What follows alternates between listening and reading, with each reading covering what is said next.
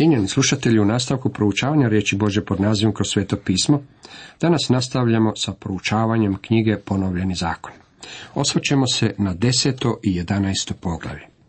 Najprije čitamo deseto poglavlje. U to vrijeme Jahve mi reče, iskleši dvije kamene ploče kao i prijašnje, pa se popnik meni na brdo, a napravi i drveni kovčeg. Na ploče ću napisati riječi koje su bile na prvim pločama, što si ih razbio, a onda ih položi u kovčeg. Način kovčeg od bagremovine isklesak dvije kamene ploče kao što bijahu prve, pa se s dvijema pločama u ruci popeh na brdo. I napisa na te ploče kao i prije deset riječi koje vam je Jahve rekao na brdu ispred ognja na dan zbora. Onda ih Jahve dade meni, okrenuh se i siđog s brda. Položih ploče u kovčeg koji bi jah napravio i stadoše ondje kako mi je Jahve naredio. Od Berota, sinova Jakanovih, odoše Izraelci u Moseru. Ondje umre Aron i ondje bi pokopan.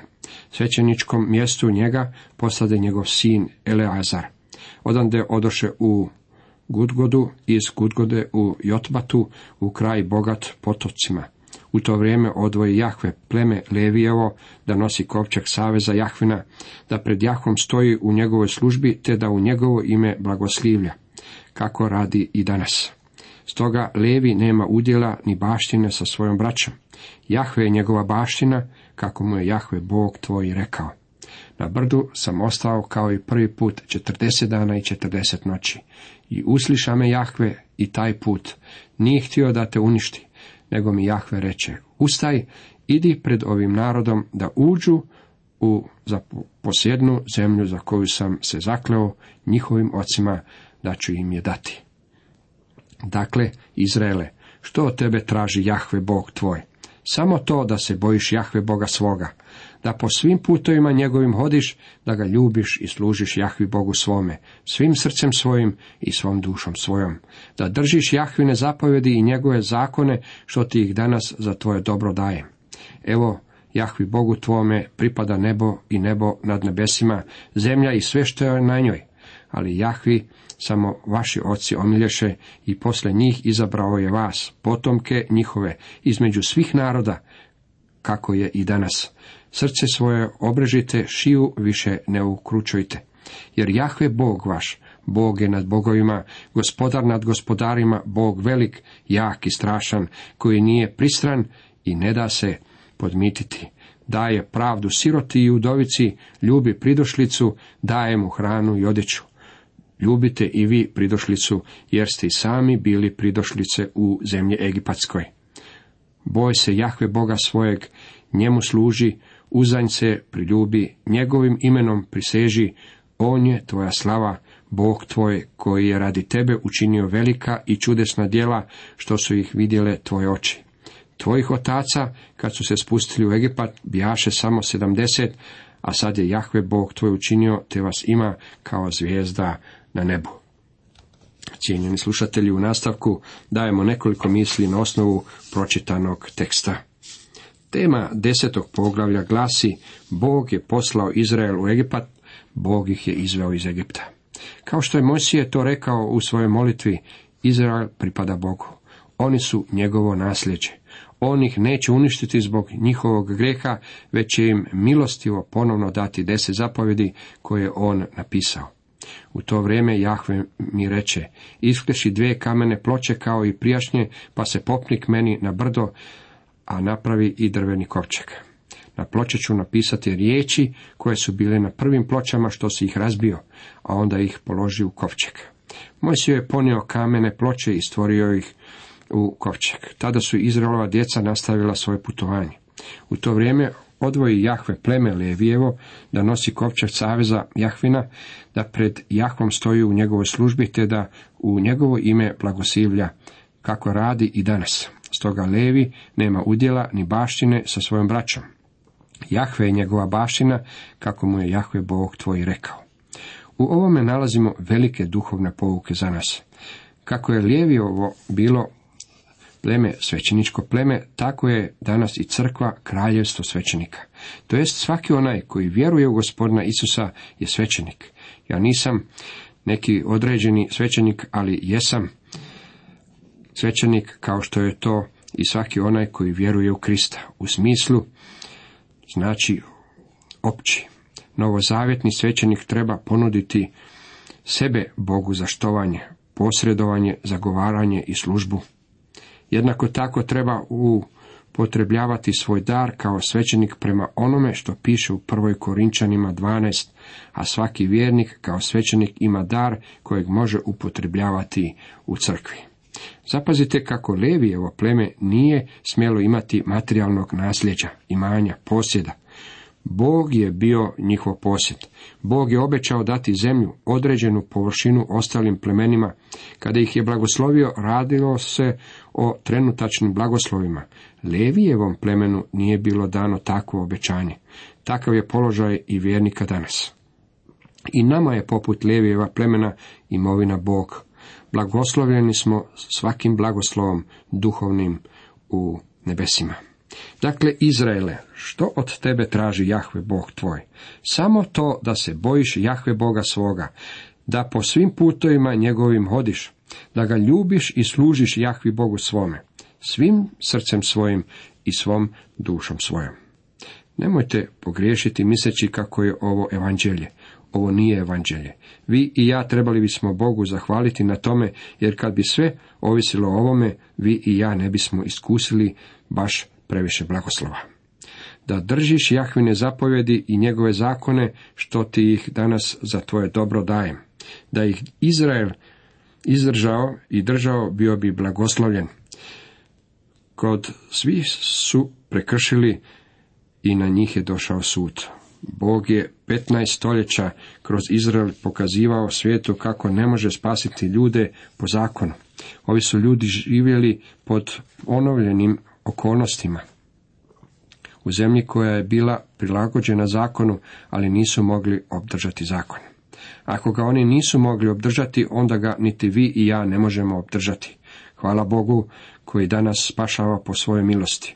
U stvari milost je oduvijek bila njegov način rada.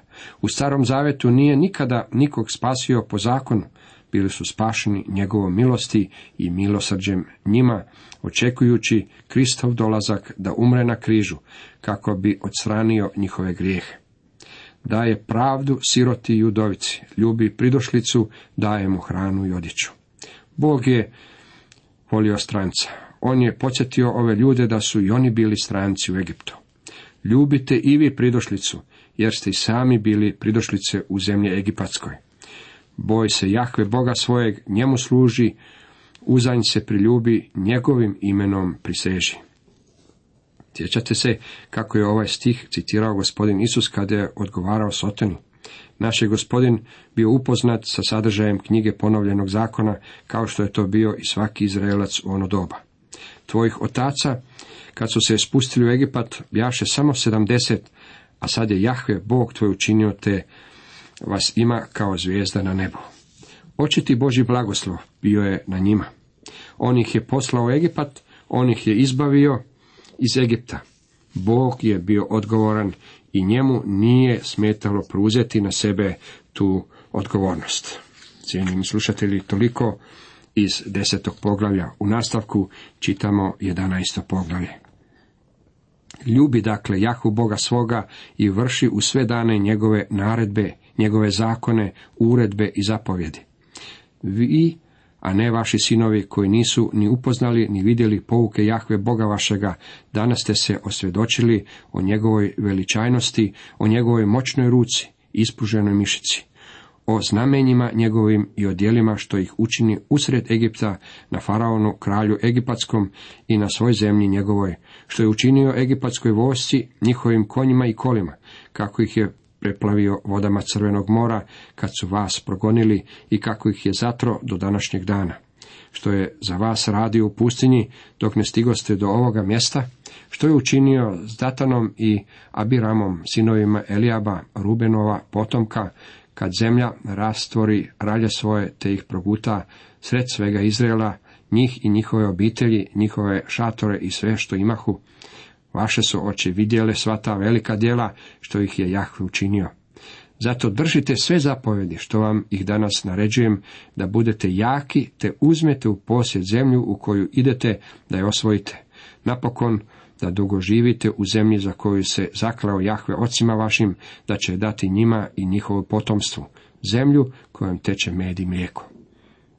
Jer zemlja u koju ideš, da je zaposjedniš nije kao zemlja egipatska iz koje ste izašli, gdje si posijavši sjeme morao svoj usjev svojom nogom natapati kao što se natapa povrtnjah. Zemlja u koju idete da je posjednete, zemlja je bregova i dolova i natapa je daš nebeski. Zemlja nad kojom Jahve Bog tvoje bdi, na kojoj oči Jahve Boga tvoga uvijek počivaju od početka do svršetka godine. Zato, ako doista poslušate zapovjedi koje vam danas izdajem i budete ljubili Jahu Boga svoga i služili mu svim srcem svojim i svom dušom svojom, davat ću vaše zemlje kišu u pravo vrijeme, u jesen i u proljeće i moći ćeš sabirati svoje žito, svoje vino i svoje ulje. Travu ću davati po tvome polju, tvome blago, tako ćeš jesti i biti sit. Pazite da se vaše srce ne zavede, da ne pođete stramputicom, da drugim bogovima ne iskazujete štovanje i da im se ne klanjate. Jer tada bi na vas Jahve usplamtio gnjevom, nebesa bi zatvorio, kiše ne bi bilo, zemlja ne bi davala roda i vas bi brzo nestalo s te dobre zemlje koju vam Jahve daje. Utisnite sve ove moje riječi u svoje srce i svoju dušu kao znak ih privežite na svoju ruku, neka vam budu kao zapis među očima. Poučite u njima svoje sinove, izgovarate ih kad sjedite u svojoj kući i kad idete putem, kad lijegate i kad ustajete. Ispišite ih na dovratnike svoje kuće i na svoja vrata, da vaši dani i dani vaših sinova u zemlji za koju se Jahve zakleo vašim ocima, da će im je dati, budu brojni kao dani nebesa nad zemljom. Ako budete vjerno držali sve ove zapovjedi koje vam naređujem, vršili ih i ljubili Jahu Boga svoga, hodili svim putevima njegovim i čvrsto se priljubili uz njega, Jahve će ispred vas protjerati sve te narode i vi ćete s posjeda odagnati narode brojnije i jače od sebe. Svako mjesto na koje stupi vaša noga bit će vaše, od pustinje i Libanona, od rijeke, rijeke Eufrata do zapadnog mora, sterat će se vaše područje Nitko se neće održati pred vama. Strah i trepet raširit će Jahve, Bog vaš, po svoj zemlji u koju stupite, kako vam je rekao. Gledajte, nudim vam danas blagoslov i prokletstvo. Blagoslov, budete li slušali zapovjedi Jahve Boga svoga, koje vam danas dajem, a prokletstvo, ne budete li slušali zapovjedi Jahve Boga svoga, nego sađete s puta kojim vam danas određujem, te pođete za drugim bogovima kojih niste poznavali. Kada te Jahve Bog tvoj uvede u zemlju u koju ideš da je zaposjedneš, tada nad gorom Gerizimom izreci blagoslov, a prokletstvo nad gorom Ebalom. Te se gore izdižu, kako znate, s onu stranu Jordana, za putom prema zapadu u zemlji Kananaca koji žive u Arabi, nasuprot Gilgalu uz hrast more. E, to ćete preći preko Jordana, da zaposjednete zemlju koju vam daje Jahve Bog vaš.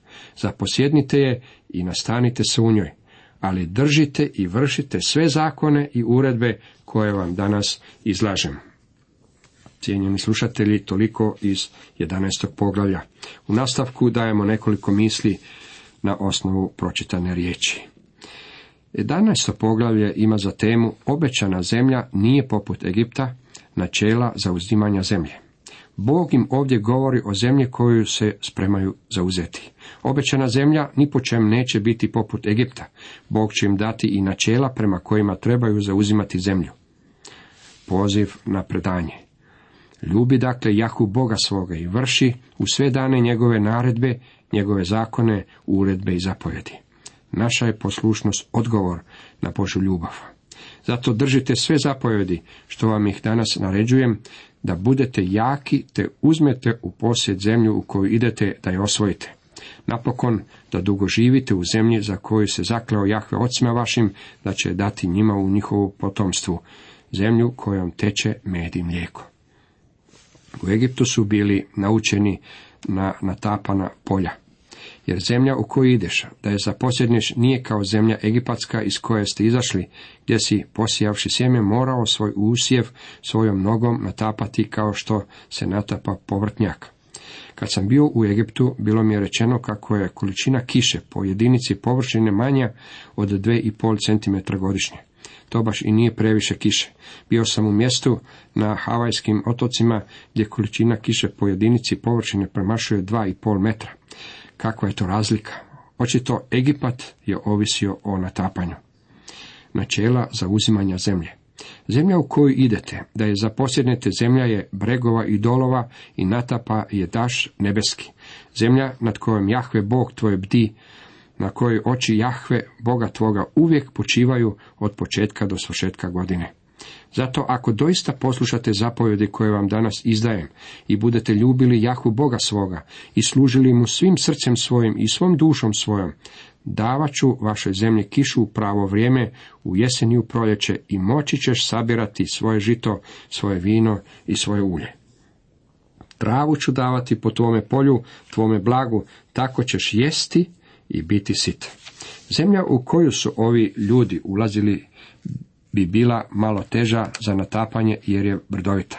Naravno da oni u ono vrijeme nisu niti imali opreme za taj posao. Zemlja bi ovisila o kiši koja padne s neba. Bog je namjerno učinio tako. Poslao ih je u zemlju koja će za svoju kišu ovisiti o njemu. Ovo će ljude privući bliže Bogu. Razlog zbog kojeg je ta zemlja dobrim dijelom danas pustinja je zbog toga, kao što ćemo vidjeti kasnije u ponovljenom zakonu, što je Boži sud na tom zemljom. Trenutkom kada padne kiša na to tlo, zemlja procvate poput ruže. Voda je ono što toj zemlji u stvari treba, a probleme s vodom imaju čak i danas. Bog im je rekao da će biti ovisni o kiši. Ako ćemo biti poslušni, On će ih blagosloviti s ranim i kasnim kišama, to jest proljetnim i jesenskim kišama.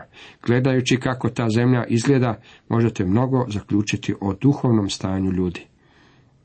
U društvu koje je naviklo na obilje kao što je naše, u kojem stvari dolaze lako, bojim se da ljudi misle kako Bog uopće nema veze s tim. Nikako ne mogu shvatiti zašto ljudi smatraju da ako nešto ostvare lako, da su oni to postigli. Ako je nešto došlo s poteškoćama, tada su u to umiješani Božji prsti. Bog je taj koji osigurava sve naše tjelesne potrebe. Bilo da nam stvari dolaze lako ili s poteškoćama, Bog je taj koji ih osigurava. Ako budete vjerno držali sve ove zapovjedi koje vam naređujem, vršili ih i ljubili Jahu Boga svoga, hodili svim njegovim putovima i čvrsto se priljubili uz njega. Glavno načelo za uzimanje zemlje izneseno je ovdje. Jahve će ispred vas protjerati sve te narode i vi ćete s posjeda odagnatu narode brojnije i jače od sebe. Svako mjesto na koje stupi vaša noga bit će vaše od pustinje i Libanona, od rijeke, rijeke Eufrata do zapadnog mora. Sterat će sve vaše područje. Nitko se neće održati pred vama. Strah i trepet raširit će Jahve, Bog vaš po svoj zemlji u koju stupite, kako vam je rekao. Zapazit ćete kako je zemlja dar od Boga. On im je dao zemlju koja je veća od idućega što su dotad posjedovali. Prostirala se od rijeke Eufrat do Sredozemnog mora i od Libanona pa sve južno do pustinje kroz koju su došli. Radi se o približno 500 tisuća kvadratnih kilometara.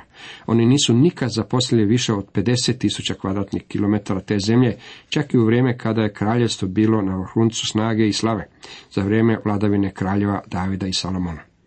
Svako mjesto na koje stupi vaša noga bit će vaše. Ta im je zemlja bila dana od Boga i bila je njihova, ali oni nisu hodili njome. Zahtijevali je i uživali u njoj. Bog je još je rekao istu stvar. Rekao mu je kako se zemlja nalazi upravo pred njima i kako pripada Izraelu, ali također im je rekao da će zemlju morati prijeći uzduž i popreko. Trebali su je posjedovati. Zašto postoji tolika razlika između vjernika danas? Neki kršćani sjede na marginama i udareni su siromaštvom, govoreći duhovno. Drugi su na prekrasnim način duhovno bogati. Bog nam jasno daje do znanja da je On sve vjernike blagoslovio svakim blagoslovom duhovnim na nebesima u Isusu Kristu. Neki vjernici traže te blagoslove, drugi ne. Neki vjernici uživaju u tim blagoslovima, drugi ne. Stvar je u uzimanju onoga što već posjedujemo. Gledajte, nudim vam danas blagoslov i prokletstvo. Izraelu je bilo zapovjeđeno da uđu i da budu poslušni. Poslušnost je bila sama srž stvari. Blagoslov, budete li slušali zapovjedi Jahve, Boga svoga, koje vam danas dajem. Poslušnost je nešto što je danas bačeno u pozadinu. Ja vjerujem u milost Božju. Propovjedam o milosti Bože. Spašani smo po milosti. Održavamo se po milosti i rastemo po milosti Bože. Stići ćemo i u nebo po milosti Bože. Kad ćemo biti ondje deset tisuća godina, to će još uvijek biti milost Božja. Ali prijatelju, postoje veliki duhovni blagoslovi koje ćeš danas propustiti ako ne budeš poslušan Bogu. Isus je rekao, ako me ljubite i zapovjedi ćete moje držati. Poslušnost nam nudi osoban, predivan, velinčanstven odnos s Bogom. Vrijedi također i suprotno. Neposluh sa sobom donosi prokletstvo. A prokletstvo ne budete li slušali zapovjedi Jahve Boga svoga, nego sađete s puta koji vam danas određujem, te pođete za drugim bogovima kojih niste poznavali. Zapazit ćete da je velika stvar o kojoj Bog govori Izraelu štovanje idola. Oni su stalno bili u velikoj opasnosti da se odvrate od Jahve njihovog Boga i zapadnu ponovno u idolariju. Cijenjeni slušatelji, toliko za danas.